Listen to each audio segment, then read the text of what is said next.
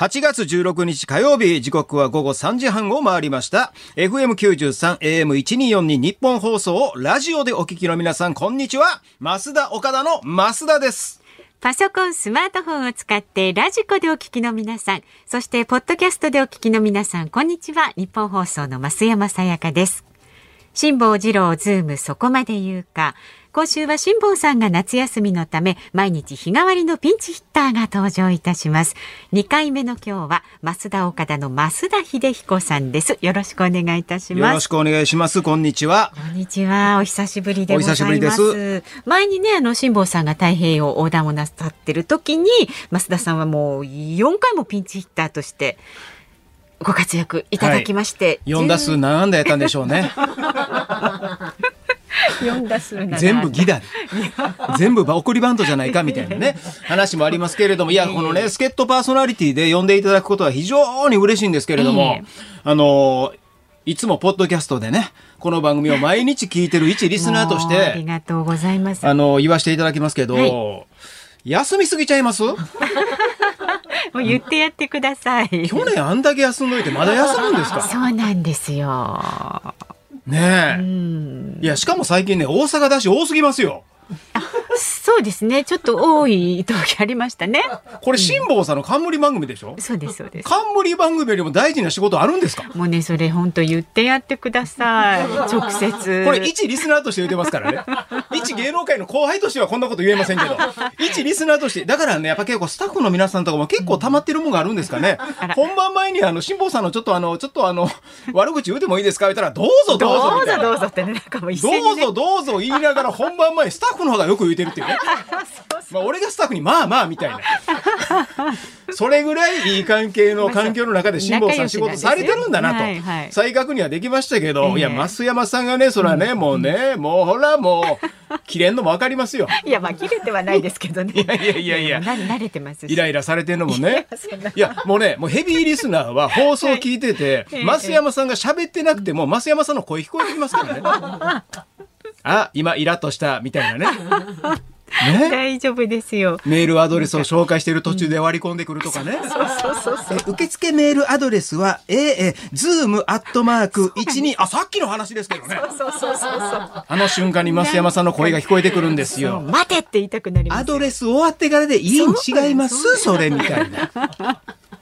もう結果それで押す押すみたいそうな。なんですよ。心の声を拾っていただきまして。いや、僕だけじゃないです。ヘビーリスナーみんな聞こえてますから。気づいてるんですかね。ね、リスナーさんのメールを紹介している時でもね、まだメール読み終わる前にぐわってこう割り込んでくるじゃないですか。えーこちらメールいただいております。えー埼玉県の、あ、埼玉県と言いましたらですね私昔住んでまして、みたいな。その通りこれ喋り出したらもう3時間は僕喋れますよ。そうそうそうそうい。や、そうなんですよ。肝心、もう肝心な聞きたい話にかけて、3時間 ?3 時間喋れますよって言うた時の 増山さんの声も聞こえてきます。じゃあ最初からその話しといてよ。いらん話脱線するからこの話時間なくなるんでしょみたいな。聞こえてくるんです、あれ、ポッドキャストでまは別撮りしてます？放送とは別撮りして、ポッドキャストそこ挟み込んでます？ね。挟み込んでね。本当ですよ、ちょっと。ほんで、そんな辛坊さんがね、ええもう一番熱くなるのは、自分の YouTube のチャンネルの話とメルマガの話ね。一番熱こもってるのそこでしょ。そこしっかりとね、伝えていきますからこのね。話はですね、あの、メルマの方でしっかり書いたんですけれど、そうそうそう。辛坊の旅 L の方でみたいなね。そうそうそう。まあ、よくお聞きくださってますよ、増田さん。聞いてますよ。ねえ。ねえ、だから今日もね、こう頑張らせていただくんですけれどもね、いや、今日ちょっとね、もうほんまね、この暑さもありましてね。はいはいええ今日はね、暑かったんですよ。うん気象庁によりますとね、午後3時過ぎの時点で、全国で一番暑かったのが栃木県の佐野市で38.8度。うん。で、埼玉県の鳩山町では37.9度。まああの酷暑日とまではいかなかったんですけれどもやっぱりねこう一歩外出るともうあんとした暑さがね今日もすごかった都心ではね36.4度まで上がってますね。もう言い終わりました？いいですか？喋って。どうぞどうぞ。辛坊さんいたらここまでいけないでしょ。行かない行かない。2行目ぐらいから入ってくるでしょ。ですよ。ねえ。いや、僕もね、この暑さだけじゃないんですけれどもね、結構ね、これ本番前からもうだいぶね、体力の、もうなくなってましてね。あら。えーちょっと本番前にちょっと一個仕事ね、させていただきましてね。そうですかあの、ちょっと取材がありましてね、はいあの、フライデーさんの、フライデー。ちょっとフライデーさんのね、取材をね、もう1時間半も、1時間半たっぷりと、へーまあちょっと松竹芸能もいろいろありますんでね。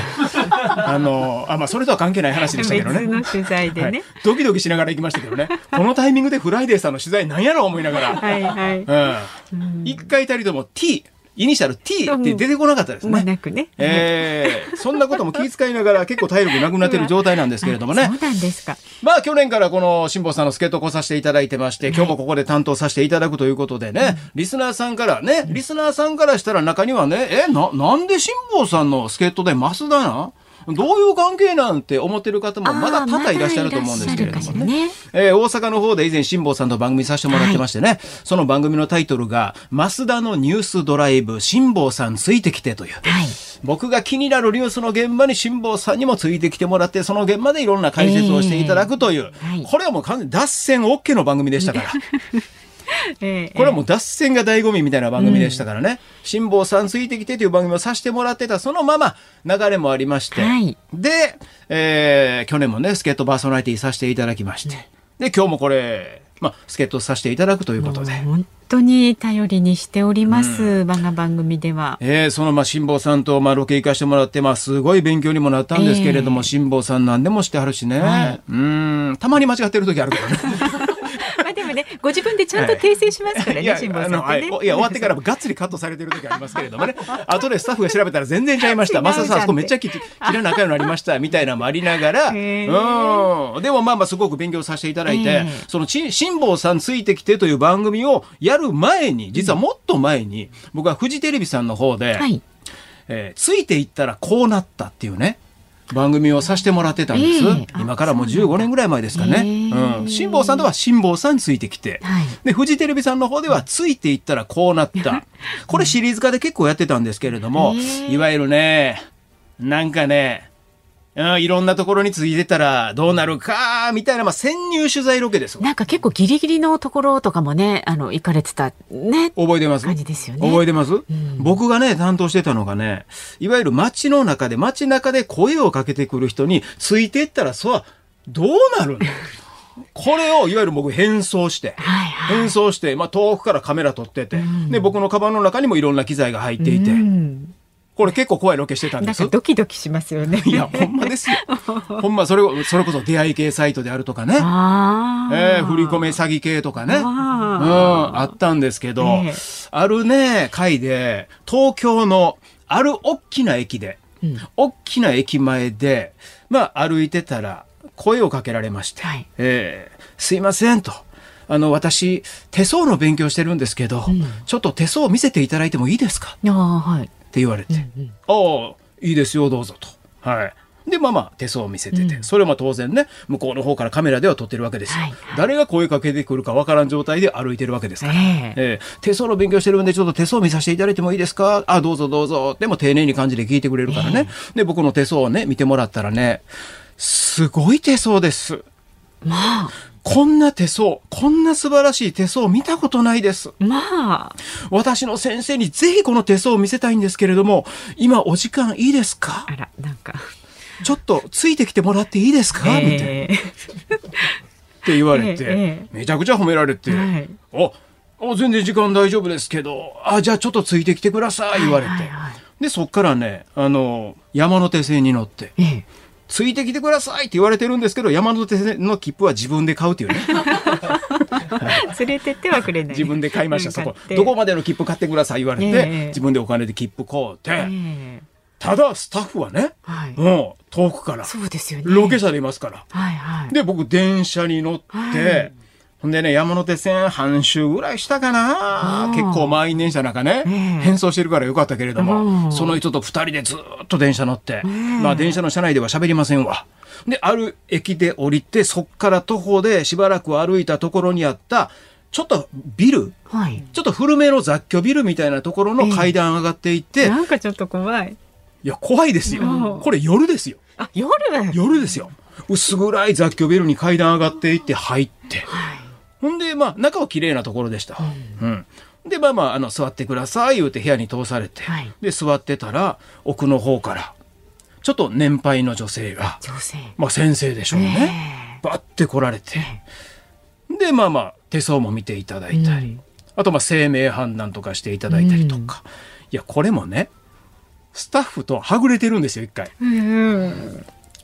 ほんまに一人きりになってるんですよ。うんだから一応電車乗って自分め、ま、メールでね、はい今電車乗りました。どこまでの切符を買いなさい言われました。はいどこどこで降りました。どこで、だから周りの子歩きながら雑居ビル入るときも、周りになんかヒントないかとかね番地とか書いてないかなとか、それをまあまあメールで送って、ええで、まあまあ、ディレクターからメールが来て、今ビルの前に着きましたっていう。まあこれちょっと一安心ですね。一安心。なんかあったら、なんかあったら大丈夫やと思って。ね。どういうところに連れて行かれてるか分からへんから一応その段階では、手相の先生です。はいはい。まあ、手相を見ていただいて、生命判断していただいて、えーで、その後に、いやー、心配ですって言われて、あのー何か悩み事とかないですか、んとか言われてね。いや、まあそら人生ね、そらまあ生きてたら悩み事の一つや二つ大きい小さいありますやんか。いやまあ悩み事はまあないといえば、まあまああるといえばありますね。体とかどっか気になるところとかあるでしょ？って言われて。まあ、そねね人生生きてたら、ほらどっか、ね、どっか痛いとか痒いとかね、ありますやんか。いや、そうですね、ちょっと気になる体は、部分ありますね、言うて、心配ですって言って。うん。いや、これはね、あの、とかいろいろこう話しだして、ええもうご先祖様に、あなたのご先祖様にいろいろありまして、これはしっかり供養しないととか。言い出したわけですか。はい。完全にこれ勧誘ですよね。ねそこまで来たらね。で、なんかね、3人ぐらいの方がこう入れ替わり立ち替わりでいろんな人が交代で入ってくるんですよ。で、我々はこんな活動をしておりまして、言ってええ。別にそんな何々教とかね、そんな別に団体名がドーン出てくるわけじゃないから、どういう人らかわかんないんですけど、ええうん、こういう、こう、こういう感じで、みたいな。で、えーで、その話をね、もう5時間、6時間。そんなに？よく付き合いましたね。いや、ロケやからですよ、これ。まあまあまあプライベートで帰ってますよ。そうですね。ええ5時間、朝の4時です。夜通し？はい。もう頭ぼーっとしてきて、同じ話をもう5時間、6時え間。えで、もうさすがに疲れてきて、はいもうちょっとイライラしてきて、いや、説明してくれるのはすごい丁寧なんですよ。もう、なんかもう、もう、いや、俺手相がええって言われて連れてこられたのに、いつの間にか手相の話ないし、あ縁起のなんか悪いこと言われるし、あ。うん。俺の手相が素晴らしいっていう話いつの間にかなくなってるんですよ。ね。そこが導入だったのに。で、もうさすがに朝の5 4時頃になってきたから、はいもうディレクターさんに中からメールして、はいすんません、もうそろそろ俺、もう同じ話ばっかりなんで、そろそろ出ていいですか？はい帰っていいですか、はいはいはいって送ったら、うんディレクターさんから、もう OK です。そりゃあね、もらわないとね。もう OK ですって言われたんで、ええええじゃあそろそろ帰らせてもらいますってもう全然返してくれないんでちょっともうこれもう僕もイライラしてきたんで、ちょっとまあまあ、あの、ちょっと切れたふりをしてね。はいはいうん。いや、もう、な、なんなんですか、これはと。僕、手相がええって話聞いたからここに連れてこられたのに、手相の話どこ行ったんですか？はい。うん。さっきからちょっと縁起の悪い話とかされて、気悪いですわ。もう帰っていいですか？みたいな感じで。ほんで、まあまあ、そのままドタバタっとドキドキしながら、はい。もう帰って、はい。で、もうその次の日も仕事、朝から仕事あるからね、ええ。こうやって帰ったんですけど。だからあれが、どういう団体だったのかなと、最近のいろんなね。それは分からずじ見ながら。まいだったんですか？はい分からずじまい？わからずじまいです。なんかそれ説明されたわけでもないんでね。で、それをスタジオで VTR 出しした時にね、はいはい。もうテリー伊藤さんに、テリー、スタジオのゲストテリー伊藤さんに、めちゃくちゃ怒られまして。増田君ダメだよ、帰ったら。あ、帰ったらダメだった。その先が知りたいんだよ。そこの団体に入って、その後どうなるか見たいんだよ。なんで帰るのってめちゃくちゃキレられて。無茶言いますね、テリーさんね。ね、そっちの方が怖かったっていう。あいや、朝から仕事あったからそっちも行かなあかんから帰らなあかんだですよみたいな。ーへえ。そんなことをね、ふと思い出す、今日この頃でございます。でもね、そこからどういうね、流れになるかっていうのはね、このご時世やっぱりいろいろ気になるところではありますよね。そうなんです。ねどういう団体だったのかとかね。うん。本当に僕のことを心配してくれた。うんた親切な団親体だったかもしれませんしれませんしね。ただ朝の4時まで5時間6時間同じ話はちょっとごめんなさいでした。本当すよはい。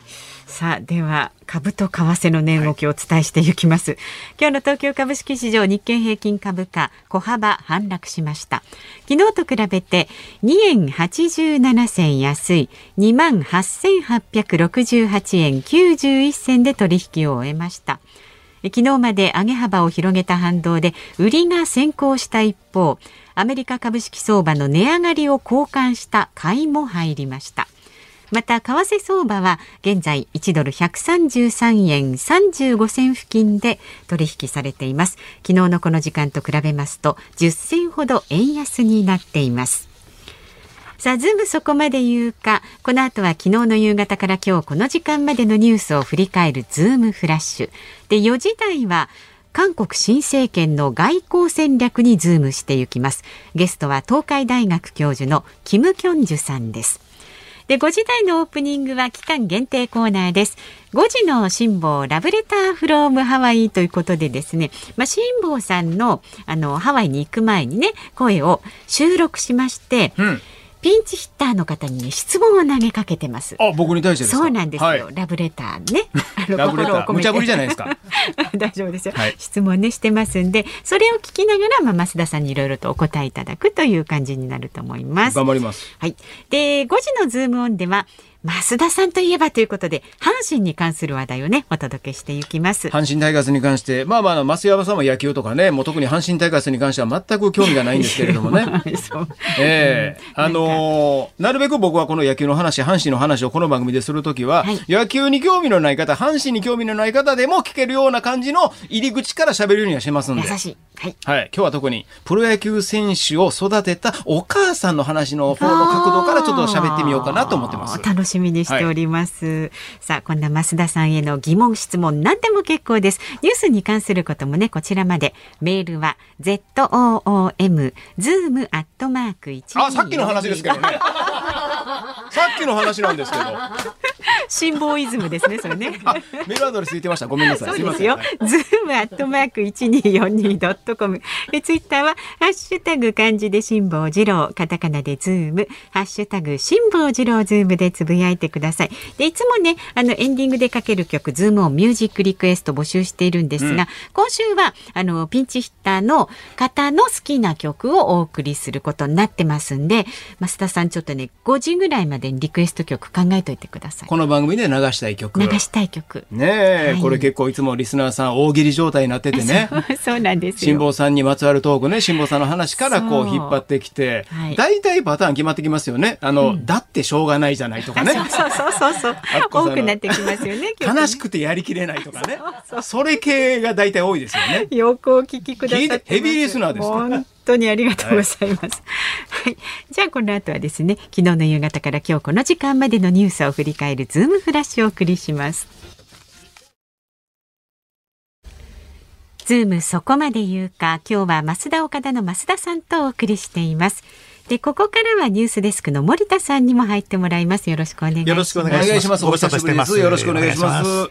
では、昨日夕方から今日この時間までのニュースを振り返るズームフラッシュです。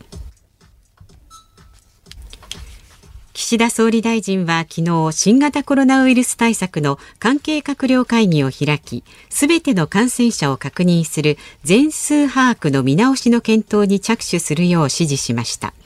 全数把握などの根拠となっている感染症法上の2類相当の在り方全般についても議論を急ぐよう求めました。ザポロジエ原発を含むウクライナ全土からの軍部隊の即時撤退をロシアに求めた EU と日米などの共同声明についてロシア外務省は昨日原発に脅威を与えているとのあからさまな嘘をついていると批判しました。防衛省は今日ハワイの周辺で8日から14日まで日米韓3カ国が参加し弾道ミサイル対処の共同訓練を実施したと発表しました。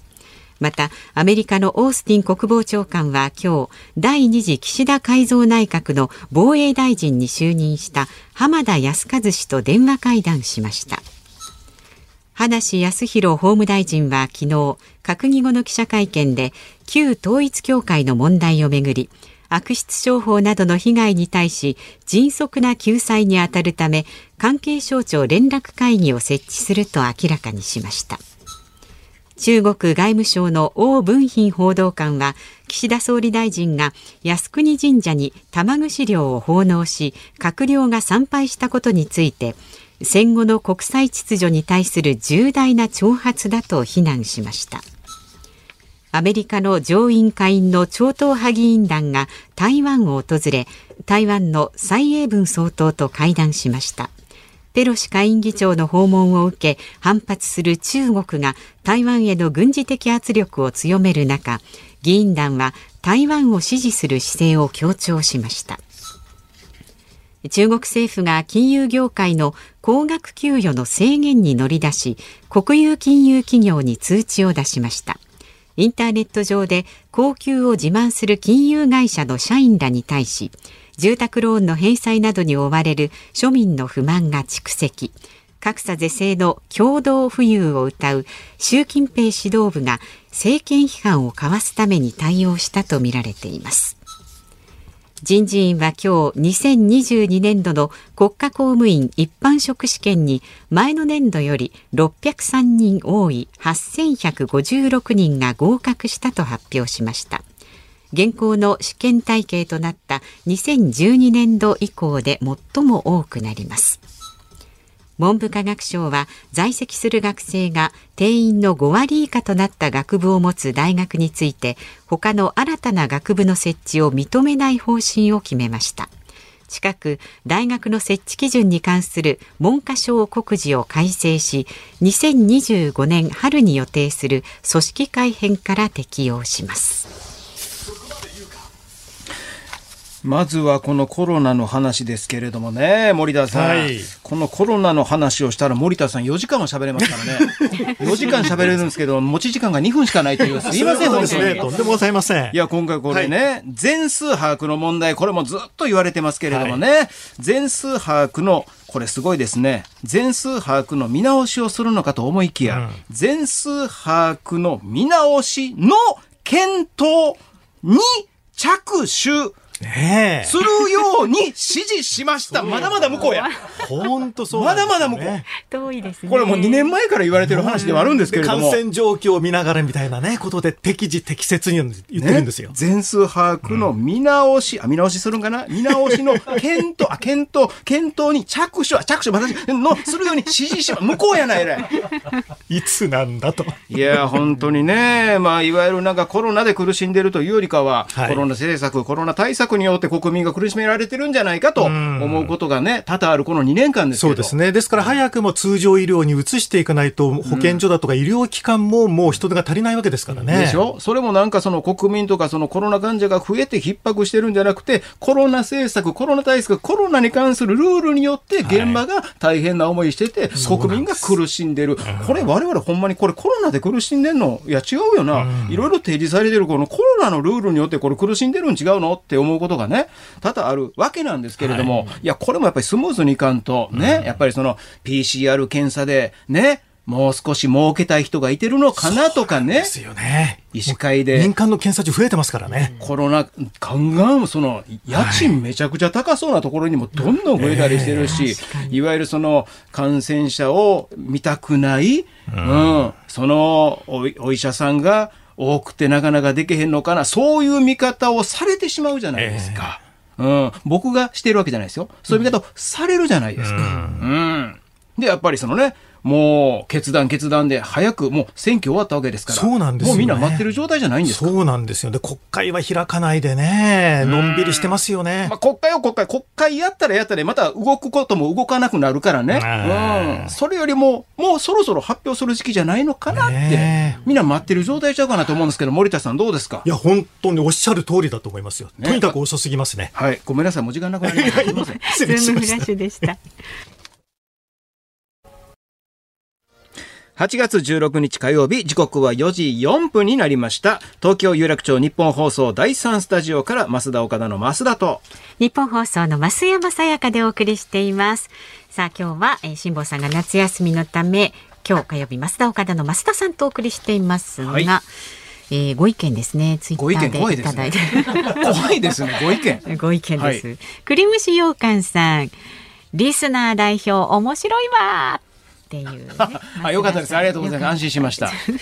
それからですね、アクセスお兄さんさんはですね、増田名人、お久しぶりすぎて嬉しい。名人？名人。な、何をもって名人？なんだろう、ズーム名人。おお。喜びの声が多いですよ。ありがとうございます。はい。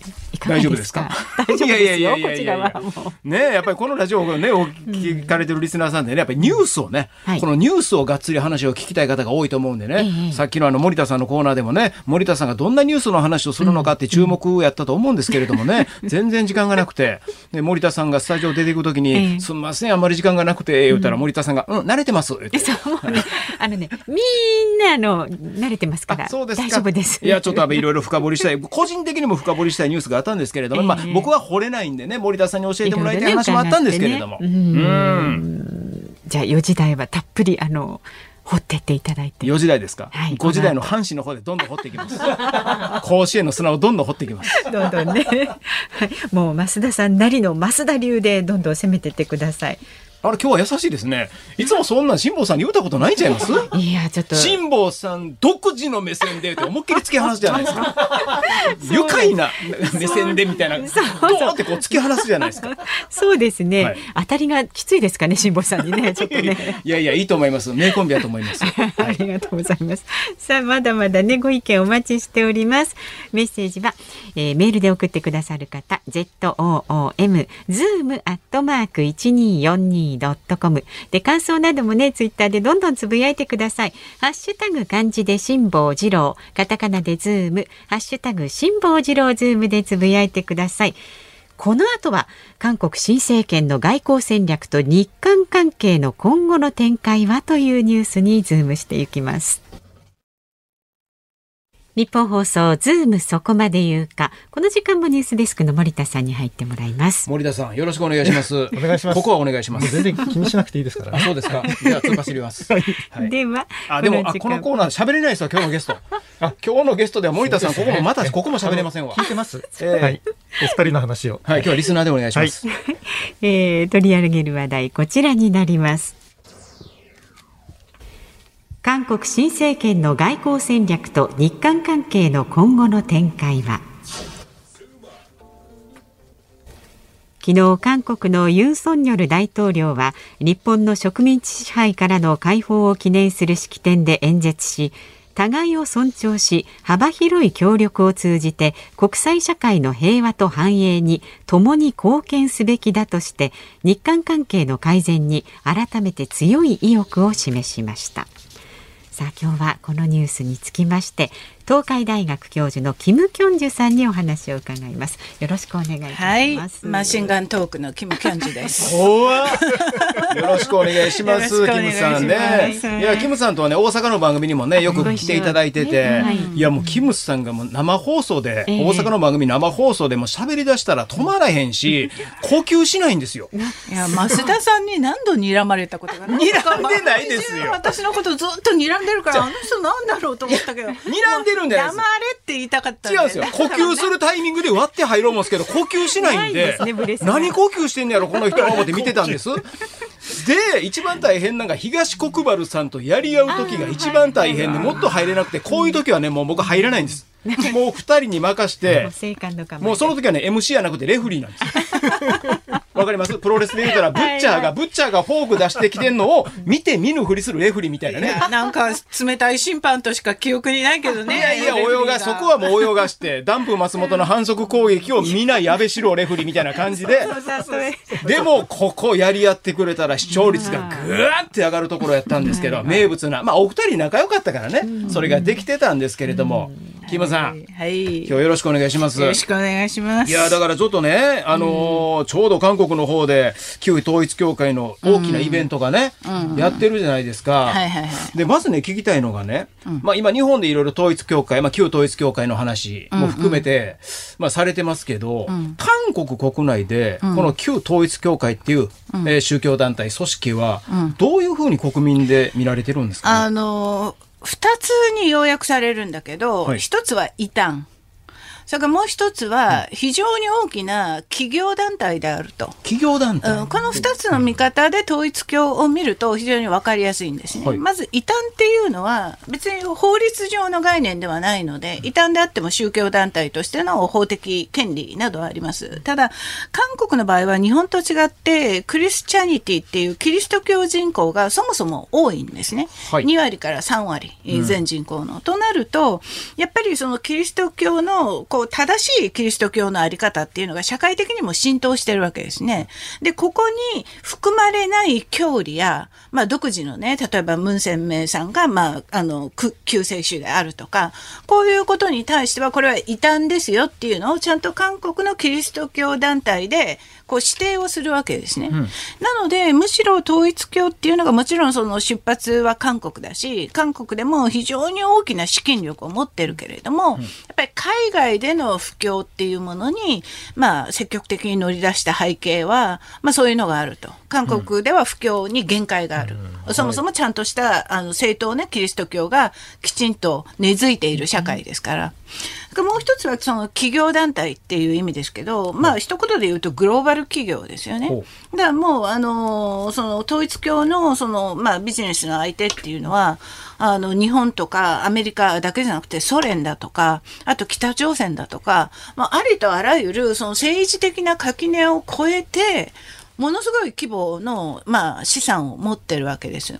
だからその、まあ、教理自体も、その、なんていうのかな、宗教とか霊的なものもあるけれども、それよりかなんか一つの新しい宗教とビジネスが一体化したような、なんかそういうグローバル企業としての戦略で見るとむしろ分かりやすい。ただ、その資金源がどっから出てるんだっていうと、それが信者からの献金だったり、えーその献金の方法に、まあ、あの、問題がある事例があったりということで、まあ、批判は受けているということですね。今回日本でね、こう、毎日こう、報道されてるじゃないですか。こういうのって、韓国の方でも報道されてるんですか？まあ、韓国の方でも報道されてるんですが、韓国の方で注目するのは、やっぱりもっぱら自民党との関係ですよね。だから統一教のこういう、なんていうのかな、献金のあり方や、この宗教のあり方っていうのは、まあ、韓国ではある程度もうみんな分かっていることなので、ほうまあ、そもそも今回の、その、安倍、えー元総理のあの事故自体が、まあ、非常に衝撃的だったし、韓国でも。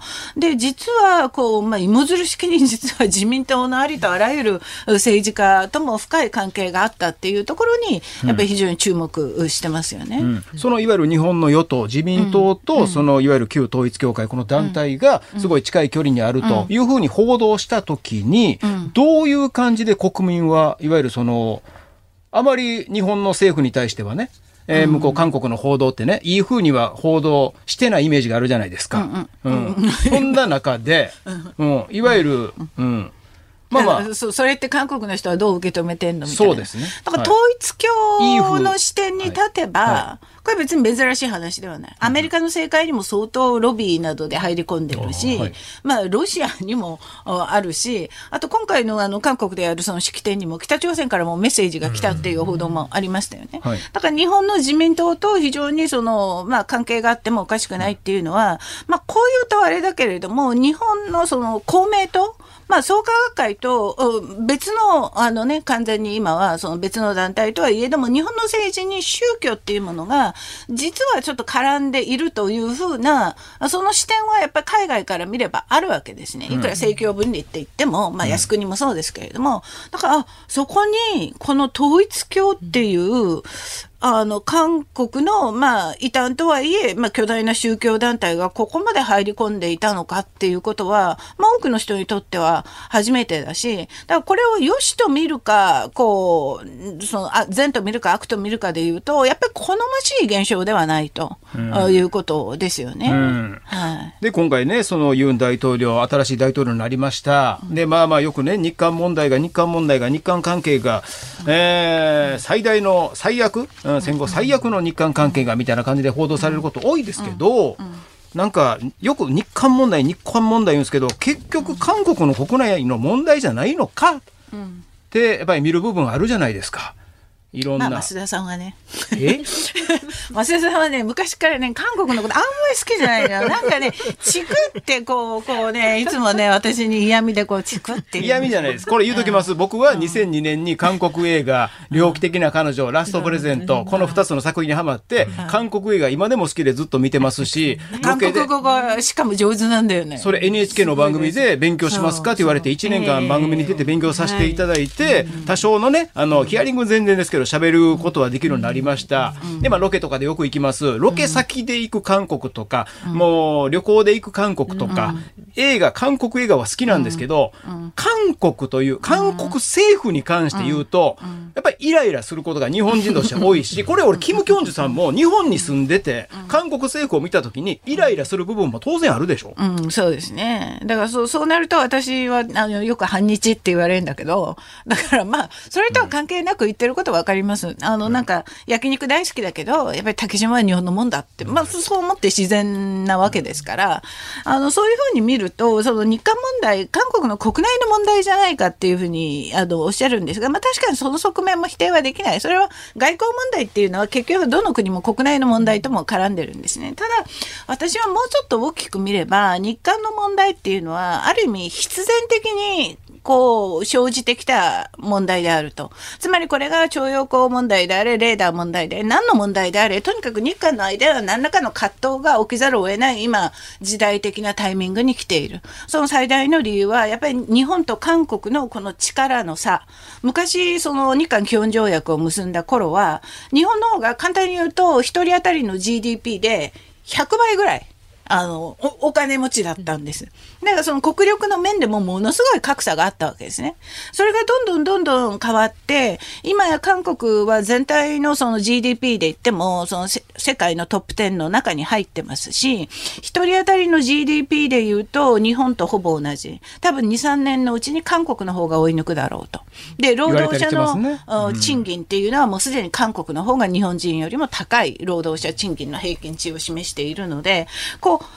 あの、中国と日本のように力が逆転するっていうのは若干考えにくいんですね。うん、っていうのは、やっぱり日本の方が、あの、人口も2倍以上ある。で、韓国は人口5000万で、土地も、あの、ちっちゃい国ですから、あの、中国のように日本を追い抜く、世界第3位の日本をそう簡単には追い抜くことは考えられないけれども、この力の差が縮まることによって、国際政治ってもう全部この力問題なんです。うん、で、力の差があるとそこに争いは起きないけど、うん、これが逆転したり、あるいは近づいてきた時にお互いの力の差が、こう、あの、小さくなった時に、むしろ葛藤が起こると。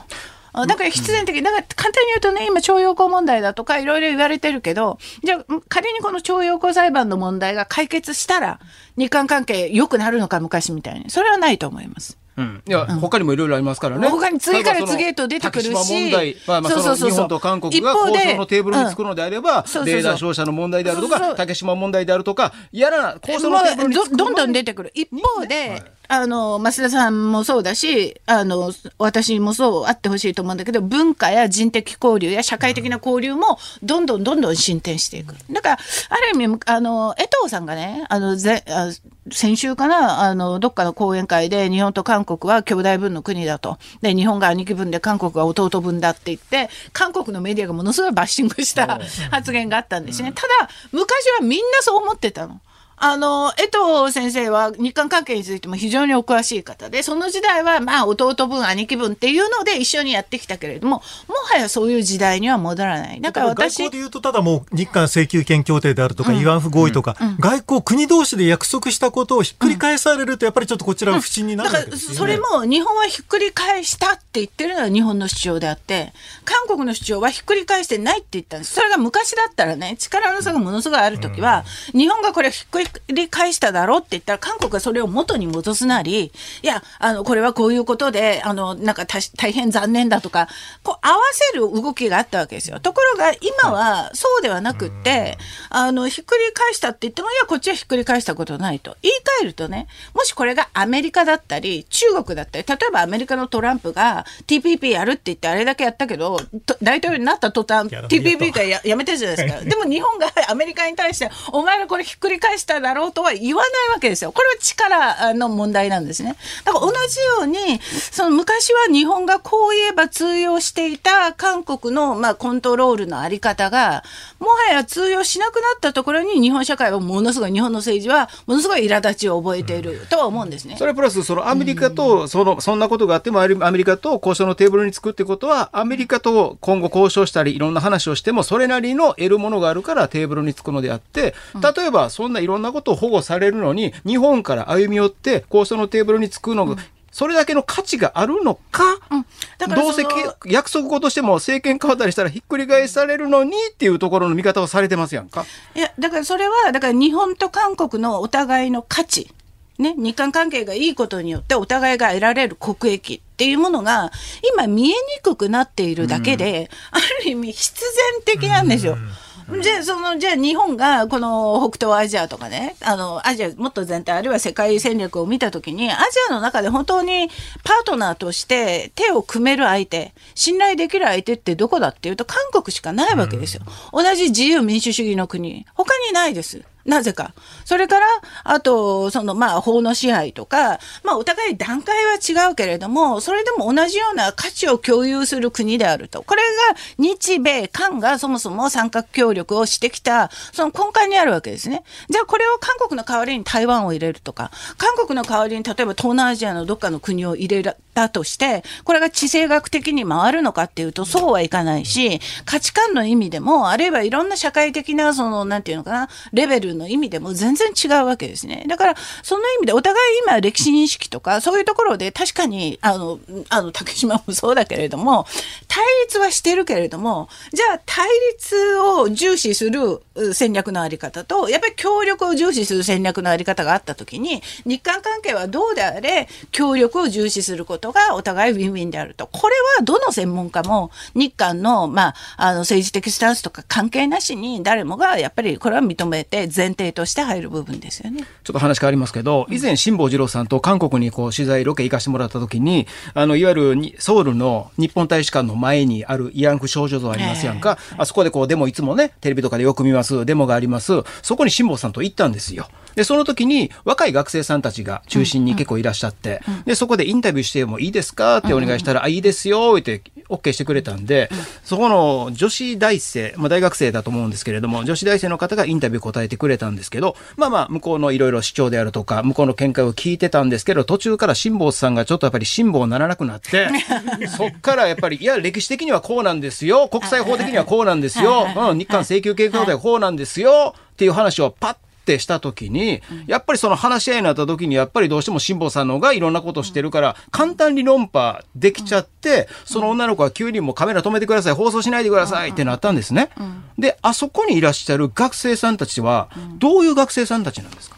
まあ辛坊さんも大人げないねそんなあの子供相手にさ本気に途中までだいぶ辛抱してましたよ。うん、いやあのねわかるんです。でただそのに日本も韓国もお互いの主張があるわけですよ。で一番の問題は、いやあのもちろん辛坊さんぐらいになるとね、やっぱりせせ専門のジャーナリストですからやっぱり両方の主張とかある程度は分かってらっしゃる。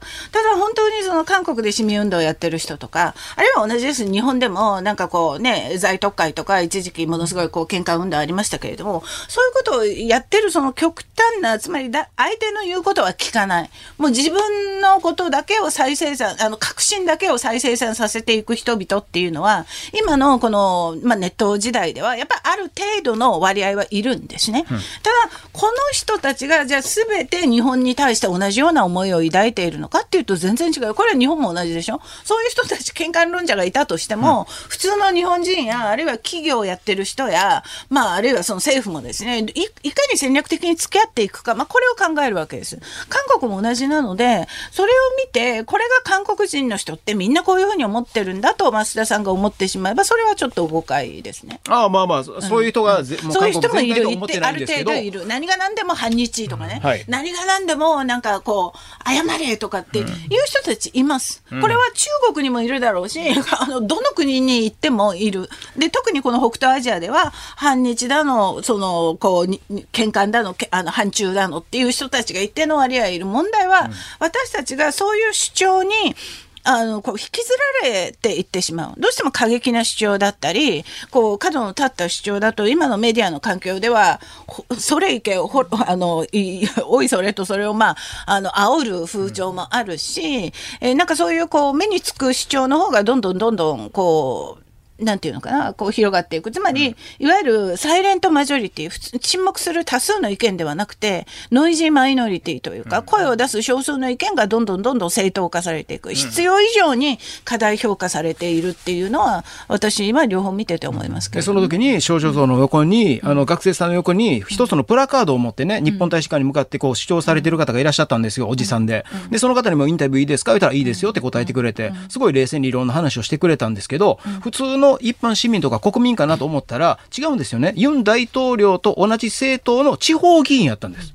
地方議員の方がああいうところに立ってプラカードを持って何かをアピールする。それが例えばテレビで日本とかで放送された時には、一般市民とか一般国民がここに集まってるんやと思いきや、そういうふうに議員の方があそこに立って政治活動してるっていうのはよくあるんですか国民の力の地方議員だったっていうことですか？はい。はい、まあ、よくはないことですね。うん、だから地方議員とか、その、まあど、どっか自治体のね、うん、何らかの公式の立場の人がその段階でそこでそれをやっていたっていうのはちょっと不思議な感じはしますね。うん、いずれにせよ、そのムンジェイン政要は、要はね、今、その日本が韓国に対して信頼を相当失っているのは事実ですよ。はい、で、これはその外交の面でもそうだし、政治、社会的、あるいはメディア的に見ても、やっぱり信用ならないということは一番よく聞くんですね。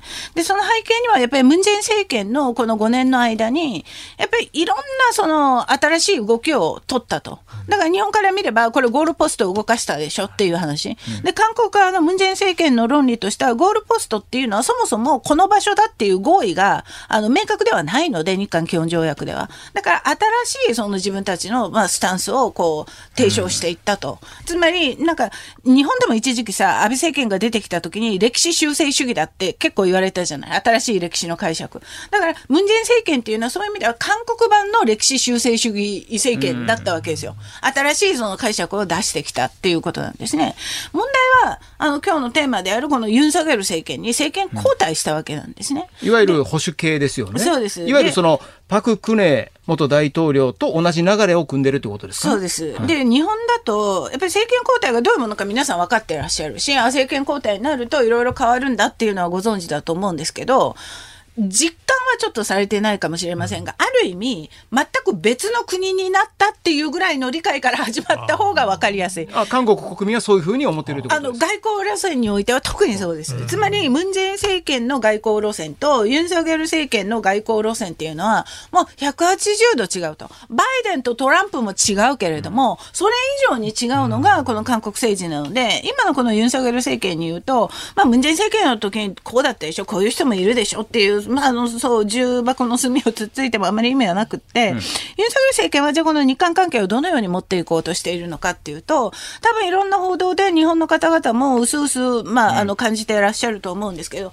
とにかく意欲はものすごいある。うんね、日韓関係は何としても、うん、これ改善するんだって。そこはね、報道ですごい伝わるじゃないですか。でも実際そっちに動いたときに、やっぱり日本と韓国が仲良くされては困る人たちの、やっぱり活動が入ってくるじゃないですか。ある程度そうなると結局も韓国国内の問題になるんじゃないんですか、それに振り回されてるとっていうところに関しては支持率もね、今30%切ってる状況ですから、そうなると世論を聞くんじゃないかな。いやいや、あのね、私、いろんな番組で、あの、言われて、どっから説明しようかって思って、支持率落ちたから反日に行くんじゃないのと。まあ、反日の方向に行くんじゃないのっていうことなんですけれども、あの、まず、その韓国の大統領の支持率っていうのは、日本の総理大臣の支持率と全く全然違います。大統領制ですから、支持率がどうであれ、これから4年9ヶ月はユン・ソギョル政権、うん、なので支持率が落ちたから外交路線を変えるっていうまずこの前提自体が非常に難しいプラス支持率の数字に対する信頼性もね、一、うん、人それぞれちゃいますから、ね、ただこの数字が一つ懸念なのはこれで反日に動くことはないです。ただ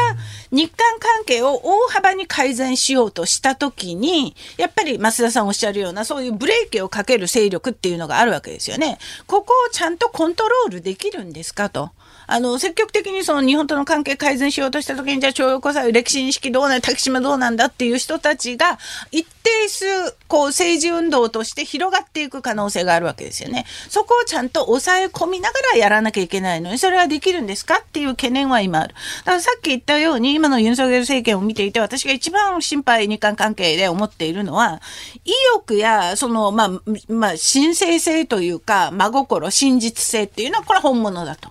本気でこれを改善したいと思っている。ただ、こういうその支持率が今これだけ低下している中で、本当に国内の世論や被害者団体ですよね、特にね。そこをうまくコントロールしながら日韓関係を改善していく能力があるんですかと。いうところはまだちょっとクエスチョンマークです。そういう部分では交渉のテーブルつく前に元慰安婦というね、慰安婦と主張している問題であるとか、徴用工として主張している問題とか、これをまずどうするのか、交渉のテーブルつく前にというところが多分注目されるとは思います。この続きは、もう、キム・キョンジさん、この話したら7時間は喋れますんで、続きは辛坊さんって言おうとしたらもう、なんか。いやいや、今息継ぎしたんで入りました。続きは辛坊さんの時にお願いします。はい。そうですね。ありがとうございました。ありがとうございます。こんなによろしかったんでしょうか。してください。今日は東海大学教授のキム・キョンジュさんに伺いました。ありがとうございました。ありがとうございました。日本放送辛坊治郎ズームそこまで言うかをポッドキャスト YouTube でお聞きのあなた。いつもどうもありがとうございます。日本放送の増山さやかです。お聞きの内容は配信用に編集したものです辛坊治郎ズームそこまで言うかはラジオ局日本放送で月曜日から木曜日午後3時半から毎日生放送でお送りしています。番組はラジオの FM93 AM1242 に加えてラジコでもお聞きいただけます。ラジオラジコではポッドキャスト YouTube 版にはないコンテンツが盛りだくさん。アトムさん吉田由紀ちゃんの中継企画さらに辛坊さんが「夕刊富士」の気になる記事を解説するコーナーそして辛坊さんが聞きたい曲をお送りする「ズームオンミュージックリクエスト」などラジオラジコでしか聞けないあんなことやこんなことがいっぱいです。ポッドキャスト YouTube を聞いた後はぜひラジオラジコで辛坊治郎ズームそこまで言うかをお楽しみください。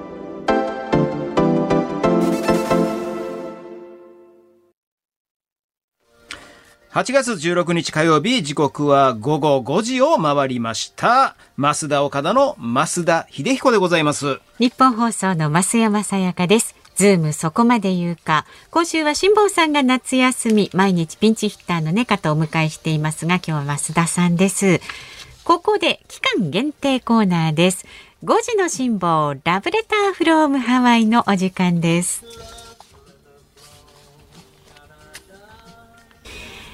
さあ、辛坊さんがですね、ツイッターでハワイを満喫している様子がね、アップしてるんですよ。ほう、どんな？あのね、ちょっと写真を見ていただきたいんですが、うん、コメントが、オアフ島ノースショア now、気温28度くらい、ずっといたいな。でも物価が高い。外食の昼ご飯は節約しても一食2500円はかかるということで、ジュラシックパークの撮影地でね、あの、セルフタイマーでご自分で今ポーズとって、このなんか恐竜の人形みたいなそばでね、写ってる写真上がってますが、ご家族で行ってるのなんでセルフタイマーで撮ってるんですかね。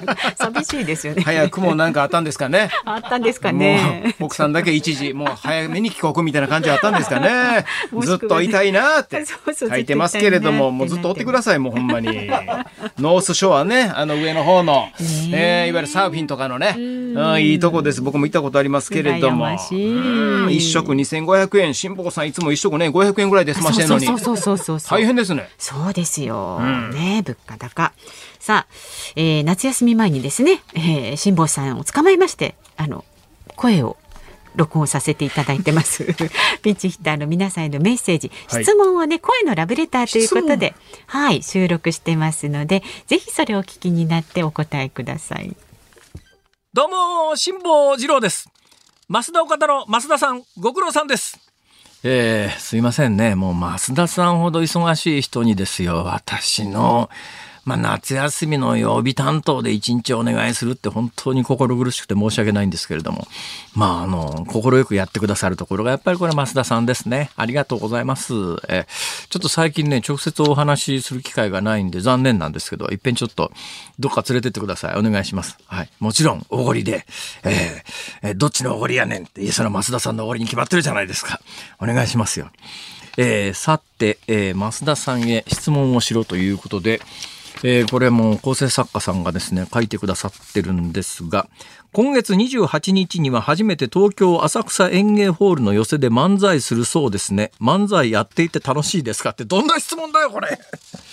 だいたいそもそも、増田岡田さんって本業は漫才師さんですよね。漫才師さんが漫才するのは当たり前だろうと思うんですが、初めては東京浅草園芸ホールの寄せで漫才。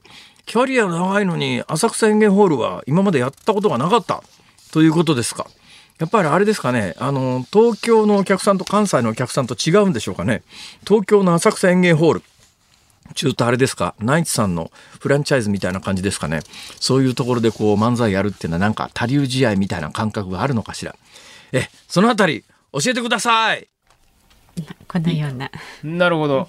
いや、浅草園芸ホールね、ええ。浅浅草にあります劇場で、あの、こんこまあ、今月、えー漫才させていただくんですけれども、その浅草園芸ホールの上の、浅草の東洋館、ええ東洋館の方は、あの、コロナ前にずっと漫才させてもらってたんですけど、はいうん。その下の、まあ、落語メインでされているね、そうですね。浅草園芸ホールの方に、はい。今月の一番最後の日曜日かな、普通に漫才させていただくんですけれども、なかなか普通には出れない場所なんでね、あ、そううん。か。、やっぱりいろんな教会があって、はいはい。うん。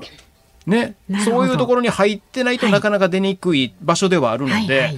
まあちょっと今回縁がありまして出させていただくことになりまして、えー東京と大阪のお客さんの違い、いや、浅草東洋館で漫才した時もすごいね、漫才好きなお客さんが集まってたんでね、すごいやりやすかったんで、ええ。やりやすい状況の中で漫才できるかなと思いますけれども、持ち時間15分なんで、そうですね、15分間 TKO さんの話をしたいと思います。はい。ちょっと面白い。結果やりにくくなるかもわかんないです。そうですね、はい楽しみにね行かれる方はねもう今から待ち遠しいと思いますが何外見てるんえーですか？松竹のマネージャー、どんな顔してるかな思ったけど。ちょっと確認確認ね外れ外しましたね。はい。緊急連絡、チーフマネージャーに緊急連絡しに来ましたね。はい。さあ5時の辛抱ラブレターフロームハワイこんな感じでねご紹介していきますで明日のこの時間も行いますが明日のピンチヒッターは野村修也さんですのでね、はい、えーまたお楽しみになさってください。で増田さん、はい。あのエンディングソングリクエスト今日は増田さんの好きな歌をお送りしますのでここで発表をしてください。わかりました。はい。えー1988年にリリースされた曲なんですけれども、まあこの時期、まあ毎年この時期になりますと聴きたいなって思う曲なんですけれども、えー浜田省吾さんの、うん、アルバム「ファーザーズ・サン」の中に入っている「ライジング・サン」「ライジング・サン」広島出身の浜田省吾さんでしか書けないような歌えないような歌。おそらくこのラジオを聴いてるリスナーさんには響く歌じゃないかなということで思いますので、はい。えーこの放送で聞きたいです。で、3分ちょっとなんで、ぜひフルコーラスでお願いします特に最後、歌詞の最後の部分が僕は大事だと思いますんで、お願いします。これは頑張らないとですね。はい、えーエンディングでお送りします。 Rising Sun、浜田省吾さんです。お楽しみになさってください。ニッポン放送ズームそこまで言うか今日はますだおかだの増田さんとお送りしています今日最後にズームするのはこちらです阪神タイガース6連敗にストップがかかるのか。6連敗で4位転落となったプロ野球阪神タイガース。今日神宮球場で行われるヤクルト戦で先発するのは阪神青柳光陽投手です。今シーズンのヤクルト戦は2試合に登板して連続完封中。青柳投手チーム6連敗にストップをかけられるのでしょうか。えー阪神タイガース、現在首位でございまして、ん？あ、あの、2軍の話です。阪神タイガース2軍はもうダントツの、ダントツではないんですけれどもね、首位でございますけれども、いやー、6連敗。うん、この今のこの時期、高校野球やってるんで、甲子園球場が使えないんですよ、阪神タイガース。あー確かに。で、週末はですね、京セラドーム、大阪のドームね、大阪ドーム、京セラドームで試合してるんですけれども、やっぱりなかなかヒットが出ない、点が取れない、エラーもする、チームのムード暗い、阪神ファンもため息ばかり、すごい暗い状態で今試合してるんです。で、京セラドームってね、あの、テレビ中継を見てますと、キャッチャーの後ろに大きないろんな企業の看板が出るんですけれども、あはい一つドドンと出てるのがね、ヤシロという会社。これはい、関西の方では有名なね、えー墓地とか、えー墓石とかの、そうですか。八代さんという会社の看板が出てるんです。はいえーで、この八代さんがですね、最近なんかね、お葬式のサービスも始めたみたいで、ええ後ろに看板でドドンと、お葬式始めましたって出るんですよ。阪神タイガースがもうめちゃくちゃ暗い、これすごく気になるんですお葬。式八代さんに何の免許、あ、何の責任もないんですけどそううん、もうすごい暗いムードで試合してる中、後ろに書いてるお葬式始めましたっていうのがですね、ちょっとね、マッチしすぎちゃいますね。なんかね、やたら気になる。しかも阪神タイガースユニフォームって黒と白の縦縞なんでね。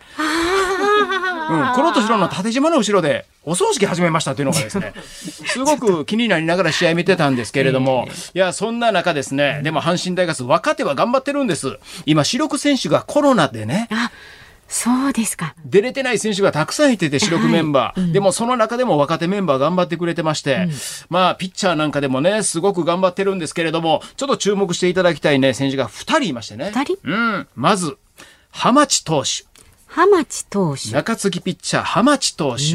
この浜地、この浜地がね、今出世魚なんですよ。この浜地。うん。脂が乗ってますいいじゃ。ない息がいいですよ。いいじゃないですか。浜地投手。はい。この浜地投手、去年までは2軍やったんですけど、今年ブレイクですよ。うん、その浜地投手を、いわゆる二軍で育てたのが、二軍の監督、平田勝夫監督。あらば。カツオがハマチを育てたんです。どうですか？すごい、すごい。カツオが。平田勝夫、勝夫が浜地を育てた。この浜地投手はですね、福岡出身なんですけれども、はい福岡でね、造り酒屋さん、造り酒屋が実家なんですね。浜地酒造というところ なんですけれども、はいそこの息子さんで、はいお母さんがですね、小学生の頃からこの浜地投手に甘酒を飲ましていた。うんで普通の甘酒じゃないんですよ。甘酒に青汁を混ぜて、甘酒に青汁？うん。青汁甘酒。で、浜地投手は野菜が苦手やったんですけれども、これで飲めるようになって、甘酒、青汁、体にいいということで。で、もう浜地投手はプロ野球選手になりましたし、この青汁甘酒はこの浜地酒造の方で発売されていると、商品化になっていると。そうなんですか。本日のデイリースポーツに載ってました。そしてもう一人注目してほしいのがね、この打つバッターの方。はいはいうん、野手の方なんですけど、島田海里。島田海里選手。島田選手、足が速いんです。はいめちゃくちゃ足が速い。もう盗塁したらほとんど成功です。うん。昔から足が速くて、中学時代、中学時代、陸上部じゃないのに足が速いから、陸上の大会に出ろ言うたら、県大会で100メートル優勝したと。すごいじゃないですか。陸上部じゃないのに。ねえ。足が速い。うん。ね、島田選手が100メートル走で県大会優勝。しかも、同世代で100メーター走で有名といえば、陸上100メートルで言えば、桐生選手。ああ、桐生選手。はいはいあの桐生選手に中学時代に勝ってるんです。ええ陸上選手陸上部じゃないのにに。すごい。この島田選手が今年ブレイクしまして、あ彼のあだ名がうなぎなんです。あなんでですか？顔がね、天才バカボンに出てる、なんかうなぎ色に似てる、雰囲気が似てるからだという 説なんですけれども、うなぎうなぎと。ええだから、今日からの阪神戦はですね、ぜひ、ハマチとうなぎに注目して、カツオが育てたハマチとウナギに注目。はい、ぜひ、ハマチとうなぎに注目して、阪神戦をぜひ見ていただきたいなと思っております。こ。ちらからは以上です。ハマチとうなぎに注目してちょっと見たいと思います。まあ、ちなみにですね日本放送今夜はショーアップナイターは横浜スタジアムから DNA 対巨人戦をお送りしますのでね DNA がそちらも、DNA がすごいですよ。これ、うん。阪神タイガースがね、ヤクルトとの逆転優勝をこう狙ってますけれども、DNA がお、だからね、阪神もこの間も負けてますからね、DNA がこう面白いんじゃないですか？かね、うんこちらも聞き逃せ解説は里崎さん。里崎さんの解説好きやわ。あそうですか。好き実況がね松本秀夫アナウンサーですからね、うん。ぜひお聞き釣りや、釣りや。うなぎとハマチの方来た方がええんちゃう。すごい。本当だ釣っちゃったりね、するかもしれないです。松本さん、阪神の方に来て。以上ズームオンでした。お送りしている曲は増田岡田の増田さんのリクエスト浜田省吾さんライジングさん。お送りいたしました。はい。広島のシンガーソングライター、浜田省吾さんのライジングさんでございます。はい、かっこいい。さあ、この後の日本放送はショーアップナイターです。今日は DNA 対巨人戦横浜スタジアムからお送りします。解説、里崎智也さん、実況、日本放送、松本秀夫アナウンサーです。で、明日の朝6時からの飯田浩二の OK 工事アップ。明日のコメンテーターはジャーナリストの佐々木俊尚さん。高市氏ツイッターから見える政治家の SNS 投稿の是非浜田防衛大臣アメリカのオースティン国防長官と電話会談などお送りいたします。そしてこのズームそこまで言うか明日のピンチヒッターは野村修也さんです。岸田政権の政策新しい資本主義と経済安全保障の話題についてズームしていきます。さああとね1分半ぐらいでお別れになりますけれどもメールはい。ご紹介しましょうか、ありがとうございます。埼玉県飯能市の42歳ナッチーさん。今日のズームはなんだか聞きやすいなって思ったらそっか割り込みや話がいつの間にかそれていくことがないからなんですね リスナーの皆さんの意見で気がつきました増山さんもイラピキがなくてノンストレスのそんなに私イライラはしてないですけどね今日はポッドキャストの別撮りがいらないですね。は そうですね。えーそれにしても増田さん、細部まで聞き尽くしているリスナーぶりすごいですっていうね。い。やいや、もうありがとうございます。明日からリスナーに戻ります。普通のリスナーに戻ります。マイクをこれ横に置きます。置いてね。それから神奈川県のフォンテレ相談人生さんです。増田さん、テンポですかね？喋り方が辛坊さんにそっくりですよ。いや、ちょっとある。あ、いや、合わしてるんですよ、多分。なんとなく、この、この番組のスタジオに来てね。ここにねうんええいや、本当にありがとうございます。ちょうどね、大阪でやってるラジオがね、今週来週高校野球でなかったんでね。そうなんですか。うん、なんか喋りたいことを喋れてね、とても気持ちよかったです。よかった。ありがとうございましたたぜひいらしてください、ね。お願いします。ズームそこまで言うか、ここまでのお相手は増田岡田の増田と、日本放送の増山さやかでした。辛坊さんまた休んでちょうだい